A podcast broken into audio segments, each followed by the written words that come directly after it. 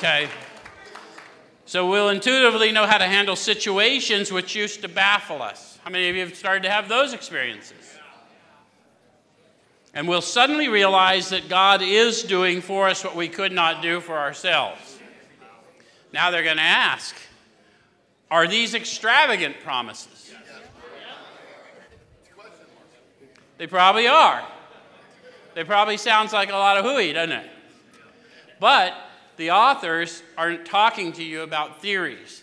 This is the first 100. They're bearing witness to their experience of the first several thousand who have recovered.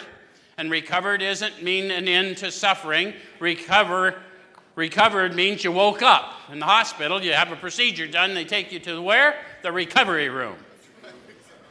The goal of 12 step recovery is to wake up. Otherwise, they would have said having been struck sober is the result of these steps. That's not what they said.